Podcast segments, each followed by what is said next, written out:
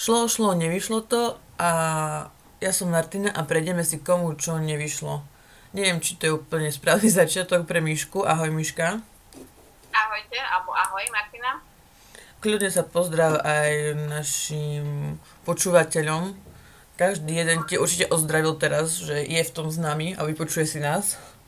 Zdravím vás, poslucha... Jak si ich nazvala? Po... Poslucháči sú to, no nemáme obraz, takže sú to podľa poslucháči. Tak vás zdravím. Aj teba, Joži, aj teba, aj teba, aj teba, všetkých. Dobre, my si prejdeme trošku viac myšku, milí posluchači, nie vás teraz aktuálne. Uh, myška, milión nápadov, ale v samej podstate ty sa najviac venuješ vlastne svojej jazykovej škole.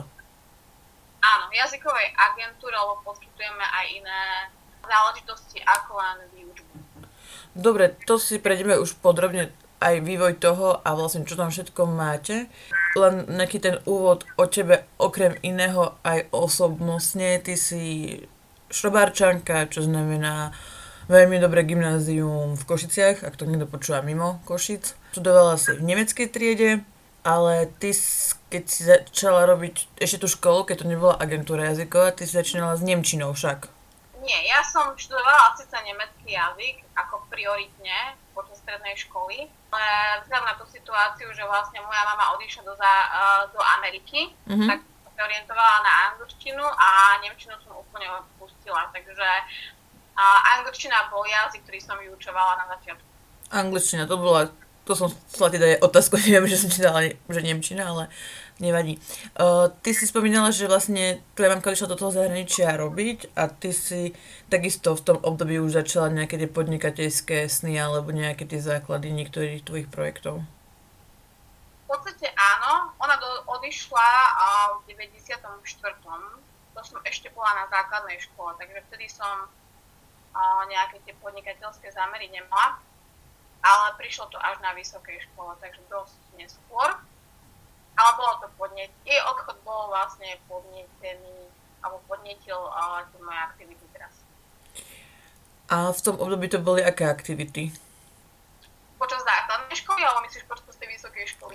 Keď už si mala nejaké tie podnikateľské aktivity podľa, počas základnej školy, to necháme tak, keďže vtedy to, to ešte nebolo. Na škola tiež nič, no a vlastne na tej vysokej škole som začala doučovať anglický jazyk z detskej izby. Čiže vlastne aj tebe vyrastol biznis detskej izby. Áno, detská izba bola, bola moja učebňa, tam to celé začalo a veľa, veľa vlastne tých mojich študentov prešlo potom aj už do klasických priestorov uč- prvej učebne, ktorú som zriadila. O, dá sa tým zarobiť ako pre mladého človeka, ktorý si chce privyrobiť, vedľa vysokej školy privyrobiť nejako? Určite áno to bol vlastne ten podnet, prečo som sa rozhodla aj podnikať, lebo som videla, že je to, je to cesta, je to spôsob. Keď niekto robí tú prácu solidne, tak určite áno, vie, vie si veľmi pekne privyrobiť. A vie to aj korigovať, lebo vie si to v podstate prispôsobiť uh, tomu rozruhu školskému a nie nejak obmedzený. Tak to je taká veľmi výhodná brigáda, že si to môže prispôsobiť ako chce on a nie ako ho potrebujú v nejakej práci. A ty si začínala, že si mala aj nejaké kurzy, akože myslím teraz nejaké certifikáty, ktoré sú pri jazykoch, alebo si vlastne doučovala kvázi, že slabších tých uh, žiakov, alebo tvojich, uh, proste ako to fungovalo u teba v začiatku? Vlastne priš, prišlo to tým, že som začala študovať na vysokej škole diálkovú angličtinu. Ja som totiž to mala taký plán po strednej škole sa orientovať učiteľským smerom, čo mi nevyšlo. Chcela som mať kombináciu geografia a anglický jazyk. Mm-hmm. A geografiu som zvládla super príjmačky, dokonca som myslím, že bola nejaká šiesta, čo bolo dosť úspešné, ale angličtinu som nespravila, paradoxne. Te, uh, to ma úplne odklonilo, išla som študovať niečo iné a uh, potom vlastne nastala situácia, kedy sa v tom druhom odbore ešte nedal dokončiť inžinier, nebola tam akreditácia, tak som vlastne ostala na tých váškach, že čo ďalej a vyskúšala som ešte raz tie príjmačky na tú angličtinu a spravila som ich, prijali ma, takže začala som študovať anglický jazyk dielkovo na Prešovskej univerzite a vtedy som začala aj doučovať. Mm-hmm, že jedno s druhým. A ty si aj spomínala to, že keď sme sa rozprávali dávnejšie, že ty máš jazykovú agentúru aktuálne a živí ťa to, ale sama si povedala, že, že ty nemáš talent na jazyky, že si to proste vydrilovala. Presne tak. Ja nie som vôbec talent na jazyky. A to, že som sa odhodlala učiť anglický jazyk, a bolo hlavne vlastne podnetené tým, že mala som, vedela som pracovať s ľuďmi, vedela som sa predať, vedela som si naštudovať veci a vyslovene som um, usmerňovala ľudí v tom celom procese. Mm-hmm. Čiže tá výužba anglického jazyka, to je jedno, proste nie je o tom, aby ten človek bol nejak neskutočne jazykovo zdatný, ale aby vedel um, v podstate koučovať toho svojho študenta. A to som vedela.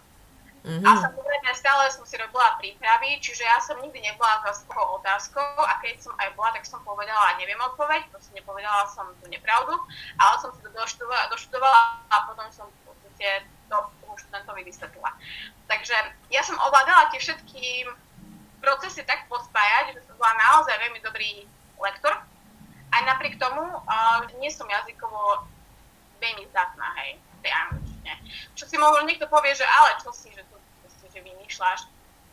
Ale ja som veľmi seba kritická, naozaj viem zhodnotiť uh, svoje schopnosti, ale oni stále boli dostačujúce na to, aby som niekoho na nižšie úrovne, úrovni posúvala ďalej, hej.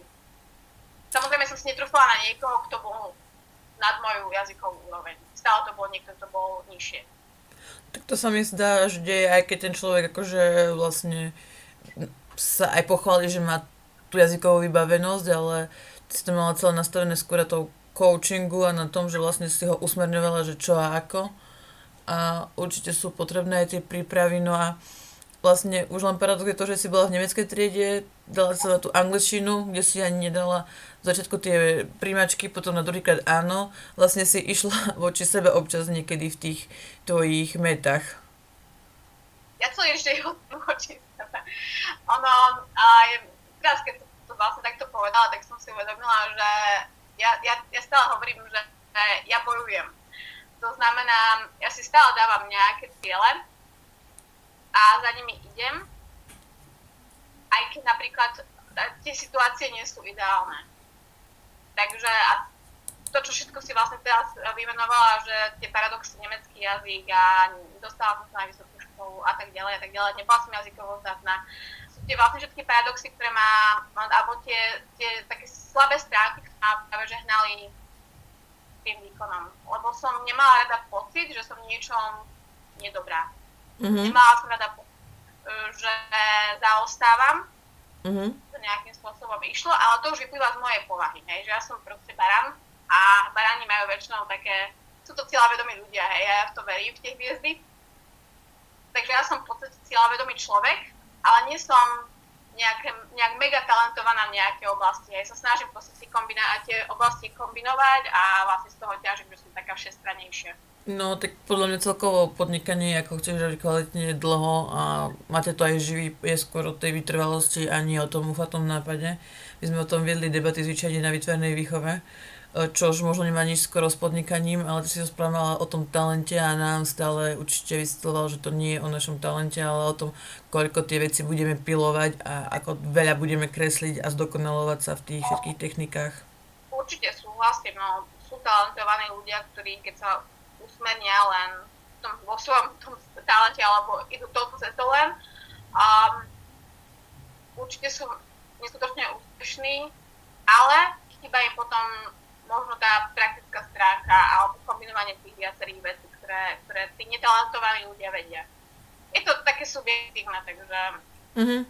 musí zvoliť tú, tú cestu, ktorá mu je najbližšia. Ja som pochopila, že nie som uh, talentovaná viac menej ničom, ale že viem proste veci naučiť, doučiť, pokombinovať a to je viac menej ten môj talent. Ty si veľmi zaujímavá aj začala podnikať vlastne hneď po škole, tak približne si spomínala, že okolo tých 27 a ako to všetko začalo? Ja som začala v podstate všetko nejakým spôsobom v mojom živote posunuté. Aj to, že som skončila vysoké školy 27 je dosť neskoro aj na túto dobu, si myslím. A vtedy v mojom období končili ľudia vysoké školy 22 rokov, hej. Takže um, všetci už viac menej pracovali, kariérne sa posúvali, ja som tiež skončila školu a dostala som sa na úrad práce, lebo vedela som už v tom období, keď som končila školu, že chcem byť lektorka, že chcem vyučovať. Takže som si to vlastne tak celé nastavila, no a um, keď som bola na úrade práce, tak bola som tam cieľane, pretože po troch mesiacoch a absolvovaní kurzu a mm, vypracovaní plánu podnikateľského a obhajobe pred komisiou som viac menej dostala finančný príspevok na začiatok podnikania. Čiže v 27 rokoch po vysokej škole, po troch mesiacoch na úrade práce som dostala, tuším, nejakých 2760 eur a tie som vlastne použila na začiatok môjho podnikania, čiže všetky peniaze som investovala do učebne výbavy, hm, tuším nejakých sociálnych a zdravotných odvodov. No ty si spomínala, že ty sa zároveň v tom čase osamostatňovala, čiže tak si mala tak všetko naraz, si mala taký zhluk zmeny svojho života v tej chvíli. Áno, a to by som už nezopakovala, takže áno, robila som moc, ja, ja to chýba, hej, bola to v podstate taká moja než nerozvážnosť, ja som si povedala, že to dám. A tak som začala podnikať, začala som, um, kúpila som si na Uber byt, auto, zariadovala som byt, takže všetko naraz uh, sa dialo a bolo to veľmi, veľmi náročné. Tak určite to je náročné, veď iba jedno z tých vecí človek má niekedy obťažné zvládať a nie, že ešte všetky životné zmeny takéhoto charakteru dosť veľkého naraz zmeniť. No, ty si spomínala, že vlastne si začala tou jednou učebňou a postupne postupne, keď si naplňovala svoje cieľa, vlastne aj množstvo tých tvojich žiakov, tak si sa rozširovala a rozširovala. Áno, ja som mm, v tom období ja som nejakým spôsobom si neštudovala, že ako by to malo byť. Ja nemala som žiaden teoretický základ.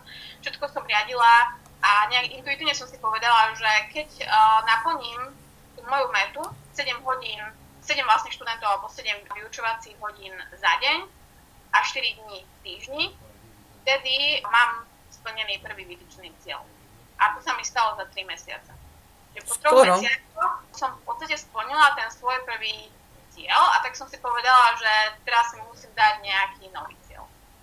A ešte som nevedela, ako to bude, ale tak som už nejak tak cítila, že by som chcela mať ešte jeden priestor, ešte jednu učebňu, kde by som posúvala žiakov, ktorých ja už neviem odučiť z časového hľadiska. A to sa mi v podstate tiež naplnilo a tak som postupne rastla. Čiže vlastne učujúci sa počet študentov podnetoval môj rast. A vlastne to dofung- dofungovalo, to vlastne takto sa vytvorila vlastne tvoja agentúra a tak si spomínala na začiatku, že to nie je len jazyková škola, z čoho všetkého to pozostáva? niekedy to bola len výučba a to bolo v rámci toho môjho rastu a v rámci vypičovania tých mojich cieľov som si povedala, že dobre, už máme napríklad tri učebne a že chcela by som rozšíriť ponuku, ako to moje portfólio, o preklady. To bol taký môj prvý cieľ. A potom všetky tie jazykové služby, služby ktoré v podstate sa riešia alebo, ma, alebo na ktoré sú požiadavky ako tlmočenie a jazykové pobyty v zahraničí. Takže potom som to premenovala tú jazykovú školu na tú agentúru, lebo už to nebola vyslovene len jazyková škola, chodili tam ľudia kvôli prekladom a začali sme vlastne ponúkať aj tie jazykové pobyty v zahraničí. Sa to v podstate skombinovalo, že jazyková škola, cestovná agentúra, tlmočnícke služby, prekladateľské služby, potom sme mali aj tábory, tak z toho vznikla vlastne tá jazyková agentúra.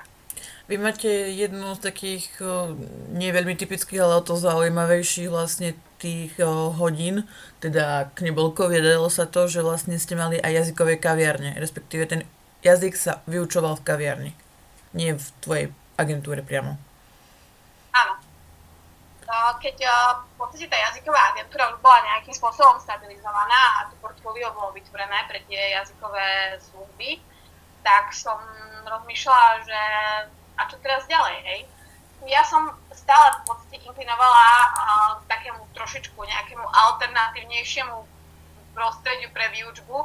A ja osobne by som napríklad nechcela chodiť do nejakej učebne, a skôr by som chcela to mať také interaktívnejšie, A vtedy ma vlastne tak nejak napadlo, nie že napadlo, to nebol môj nápad, ale povedala som si, že ja by som chcela sa učiť v nejakom peknom prostredí kaviarne, kde by som dostala kávu a to som vlastne ten svoju predstavu som zrealizovala a vznikla jazyková kaviareň s tým, že sme začali spolupracovať uh, s partnerskými kaviarňami, máme tam vlastne dohod. Ono stále ten projekt je, ale momentálne nefunguje lebo, lebo uh, je situácia aká je. Ale sme nadviazali spoluprácu uh, s prevádzkami kaviarní, kde môžeme vyučovať jazyk a vlastne je to viac menej za konzum, čiže počas tej hodiny uh, my si objednáme um, to pitie, tie nápoje, môže prebehnúť tam výučba. Takže asi týmto štýlom potom vznikol ďalší projekt. No ja som do tvojej jazykovej agentúry chodila dávno, dávno, dávno. Na Nemčinu si ju trošku zopakovať, respektíve trošku akože upgradenúť no, v rámci komunikácie na vyššej úrovni. A boli sme aj v tvojich priestoroch v rámci učebne a mali sme aj kávičku a popri tom Nemčinu a obidve boli príjemné. To som rada. Ono je to stále na, na tom človeku. Niektoré, niek- niektorí ľudia a nie, nie sú tie typy na, napríklad na jazykovú kaviareň, ale je to tam pre nich také rušivejšie, chcú mať pokoj. Ale zase tie ofisové typy, ktoré celý deň sú v ofise, tak zase oni sa tešia, že môžu ísť napríklad na tú kávu a dať do toho, toho procesu ešte aj nejaké to jazykové. Toto by sme mohli nazvať, že taký tvoj hlavný biznis, ale ty máš kopu aj iných, či už aktuálne pretrvávajúcich projektov, alebo takých, ktoré aktuálne spinkajú. Neviem, či to zmenilo od tej, čo sme to už rozoberali, ale spomínala si, že si robila aj stylistku, respektíve, že si mala aj o, nejaký load bazar, niečo na tento štýl a aktuálne, no aktuálne asi už aj teraz, zase a znova, ale vtedy ste sa venovali dobrému rúšku. Áno, taký aktuálny projekt súvisiaci s touto témou, teda, alebo uh, tou problematikou, ktorú riešime vo svete, je do, dobe rúško. To vzniklo koncom marca, apríl 2020. Ja všeobecne, tým, že mám málo toho voľného času, tak sa snažím stále to všetko hobby alebo to moje vzdelávanie preniesť aj na nejaký reálny projekt, ktorý môže do budúcna priniesť niečo. To znamená, že aj to dobré rúško vzniklo tým, že ja som vyslovene potrebovala rúško, a mala som tiež ušité rúško od uh, svojej známej, dokonca jej dcera uh, šila pre mňa a sa, a sa mi proste roztrhla. No a vlastne tom momente som si povedala, že potrebujem si zohnať nejaké normálne solidné rúško a spoznala som um, jednu um, slečnu, ktorá začala pre mňa pracovať v rámci absolventskej praxe z Prakoviec a Veronika vlastne šila tak takéto rúška doma poslala mi jedno, nemala žiadne a už som proste, keď som ho dala. Toto bude fungovať, čiže vytvorili sme projekt Kope rúško, kde tieto väčšom šijú, už máme vlastne stálych zákazníkov, ľudia sú spokojní a je to projekt, na ktorom sa ja učím, pretože doteraz som pracovala so službami, nikdy som nevytvárala žiaden produkt, nikdy som nerobila predaj produktov, Takže je to pre mňa viac menej taký seminár v praxi a teší ma to, je to niečo nové. Predtým služby, teraz produkty, čo ti viac vyhovuje? Neviem odpovedať na túto otázku. Služby sú možno trošičku jednoduchšie v tom, že človek nemusí nič nakupovať, viac menej len predáva. Pri tom produkte tam treba už trošičku ináč kalkulovať, tam treba vlastne pozerať aj na tie produkty, ktoré sú potrebné na vytvorenie alebo zotovenie samotného vlastne finálneho produktu Takže ten proces je trošičku taký náročnejší. Asi len v tom je rozdiel, ale ja sa viem prísť. Chcela som sa spýtať, my sme robili tú prípravu ešte, keď akože nebola táto vlna, ja už neviem, ktorá to je, takže to už nepomenovávam, že ktorá vlna covidu. Vieme, že prvá vlna bola o tom, že sme boli veľmi solidárni a pomáhali sme si, lebo sme boli v novej situácii. Teraz sa to bohužiaľ otočilo a tí ľudia už sú nepríjemní aj z tej situácie, aj sú unavení a tak ďalej, čo je aj pochopiteľné. Zmenilo sa aj prístup k nákupu tých hrušiek od vás, že ja neviem, že sa buď zmenšili tie dodávky, alebo práve že zväčšili aktuálne? Je v tom rozdiel, ale skôr to súvisí presne s tými vlnami. Ono, a takisto sviatkami. a tým, že sme už dlho zavretí, uh, teraz sa správanie ľudí trošičku mení. Väčší entuziasmus bol niekedy október, november. Teraz je teraz taký menší taký útlum, kedy ľudia nejakým spôsobom nič sa im nechce riešiť, nič nenakupujú, čakajú, žijú z toho, čo vlastne majú. Takže je teraz, áno, je teraz, musím povedať, že je teraz úplne, to sme vlastne aj s kolegyňami riešili, to pomalečky začína tak rozbiehávať. Mám pocit, že ľudia zabudajú na tie Vianoce a na to všetko a už nejakým spôsobom chytajú nový dých. Takže už prichádzajú aj nové objednávky, dokonca mm, sú to takí ľudia, ktorí majú celkom, nechcem, nechcem povedať, že vplyv, to také zvučnejšie mená. Čiže by ti teoreticky zaobstarali aj reklamu tým pádom? Áno, áno, do toho sa aktuálne ešte nehrnieme, ale máme skúsenosť s tým, že ak sme oslovili niekoho, kto mal nejaký ten dopad a vplyv, tak nám to naozaj pomohlo a sme za to veľmi vďační. Bola to vyslovene len taká spolupráca, že niekto bol ochotný zdieľať naše rúško alebo naše meno, nebolo to platené, takže kvôli tomu som za to veľmi, veľmi vďačná, ale videli sme efekt a dopad a naozaj nazveme aj influencerov, že keď ten influencer má tú svoju má tú svoju followerskú základňu a robí svoju prácu solidne, tak naozaj má jeho vzdelanie za. A druhá taká otázka ešte k tým rúškám, keďže veľa sa šilo počas prvej vlny a myslím si, že dosť veľa ľudí, čo akože teraz nehaním tvoj nápad, samozrejme vyrába to, ty sa učíš si spokojná, ale nemali ste vlastne problém s tou konkurenciou, že vedeli, viete rozlišiť vaše ruško od iných, ale prečo by si to vaše aktuálne mali kúpiť, alebo v čom bolo inakšie, ako to dokáže druhé? Ja som nikdy o, neriešila konkurenciu, mm-hmm. takže o, týmto sa riadím aj teraz. Je strašne veľa výrobkov, je strašne veľa podobných výrobkov a to je jedno, či to je ruško, alebo je to, neviem, tlaková súprava ja stále hovorím, že pri takýchto drobných výrobkoch alebo pri takýchto praktických hej, záležitostiach zohráva rolu hlavne to, či sa ľudia rozhodnú niekoho podporiť a takisto vlastne možno tá story za tým.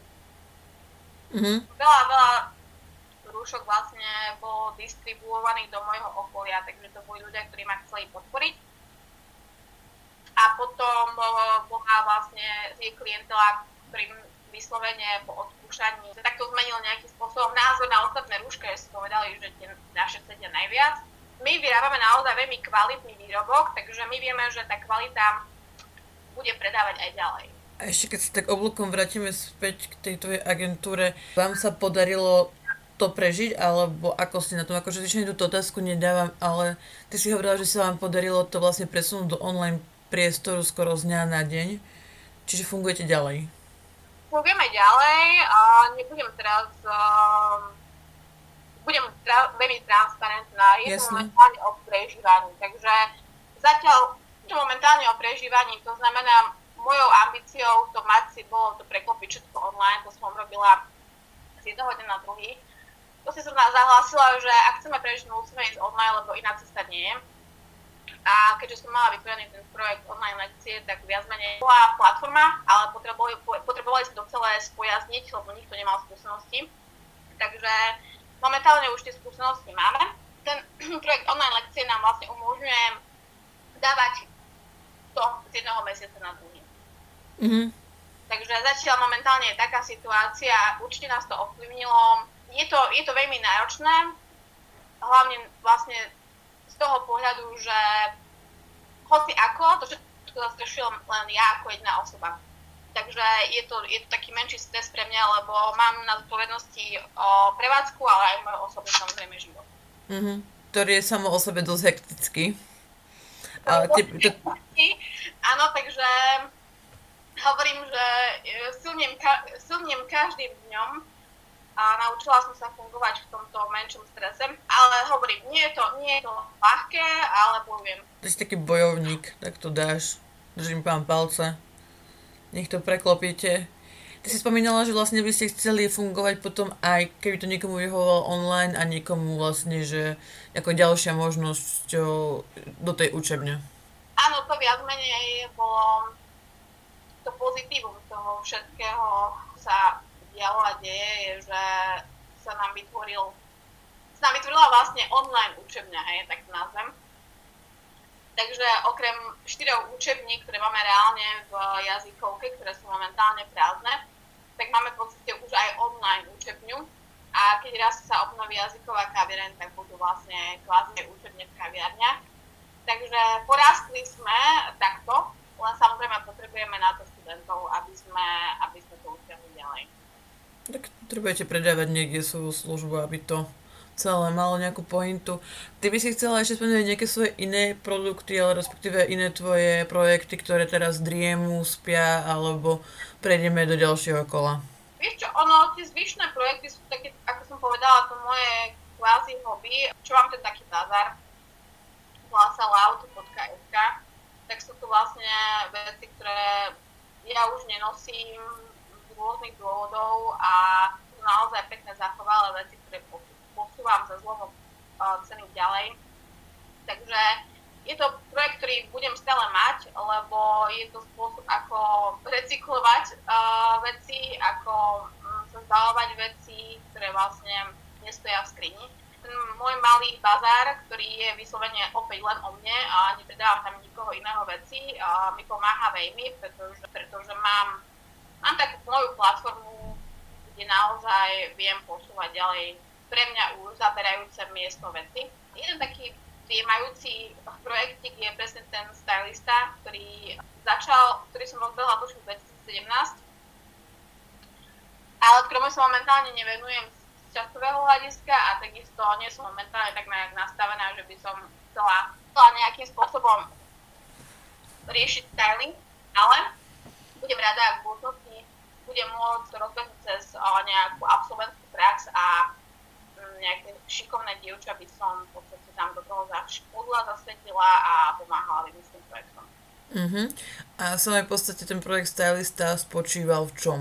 Na štýl, že si pozrela šatník, vyhádzala si ho preč a ešte si nakúpiť nové veci, alebo každý mal iný príbeh, keď si niekoho stylovala?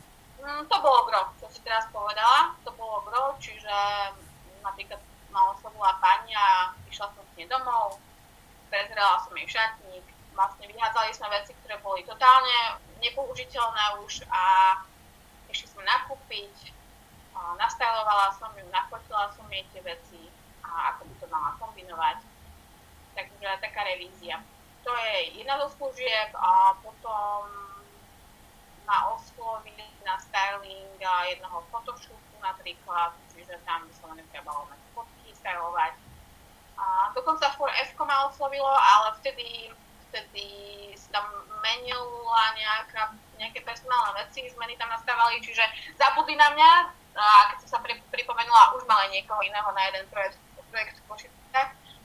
Takže, takže takéto rôzne záležitosti. Je to veľmi, veľmi pekná práca a určite ma to veľmi bavilo. Keby som s tým začala napríklad po vysokej škole, verím, že by to bol môj hlavný zdroj príjmu, ale tým, že som uprednostnila vlastne jazyky tú istotu, ktorú som má rozbehnutú, tak uh, ten stylista je niečo, čomu sa budem musieť venovať niekto iný, ale um, budem rada súčasťou toho projektu niekedy v Tak keď sme prešli všetkými tvojimi projektami, nejakými ten prierez, tak narýchlo v úvodzovkách, lebo asi každému by sa dalo venovať ešte podrobnejšie oveľa viac. Môžeme prejsť do druhého kola otázok? Dobre, otázky, kovanie otázky sú 4, prvá je nefarebná a ďalšie 3 sú už šité na teba. Ide že, o to, že si vyberieš jednu z možností a vlastne o, iba tú možnosť povieš a teda bez toho, aby si nám vysvetlovala, že prečo si si ju vybrala, ak to teda je možné. Dobre. Skúsime to. Čiže prvá taká skúšobná nastrelná otázka, nefarebná, biela alebo čierna. Mám rýchlo odpovedať? Môžeš aj pomaly. Neviem, intuitívne nefarebná. Biela alebo čierna? Počkaj, ale to som si mala vybrať akože farbu, či teraz nechápem. Áno, vyberieš si medzi tými dva možnosťami, ktoré ti dávam na výber, biela alebo čierna. Biela. Výborne. Čiže takto to bude fungovať, bude to mať nejaký úvod a budeš si vyberať medzi tými dvoma možnosťami. Čiže vlastne keby nastal svet taký, kde by sa mohla živiť iba jednou prácou, tak by to bol stylista alebo dobré rúško. Stylista. A pre teba, ako keby, že ty sa ideš učiť jazyk, by ti viac vyhovovala tá hodina v kaviarni alebo v učebni? Kaviarni. Do tretice dala by si sa aj po, po tom čase na podnikanie, alebo by si to skúsila ako nejaký zamestnanec niekde inde? Podnikanie. Tak ja ti ďakujem pekne, zvládla si to výborne. Hneď na prvú a udržala si sa bez vysvetľovania.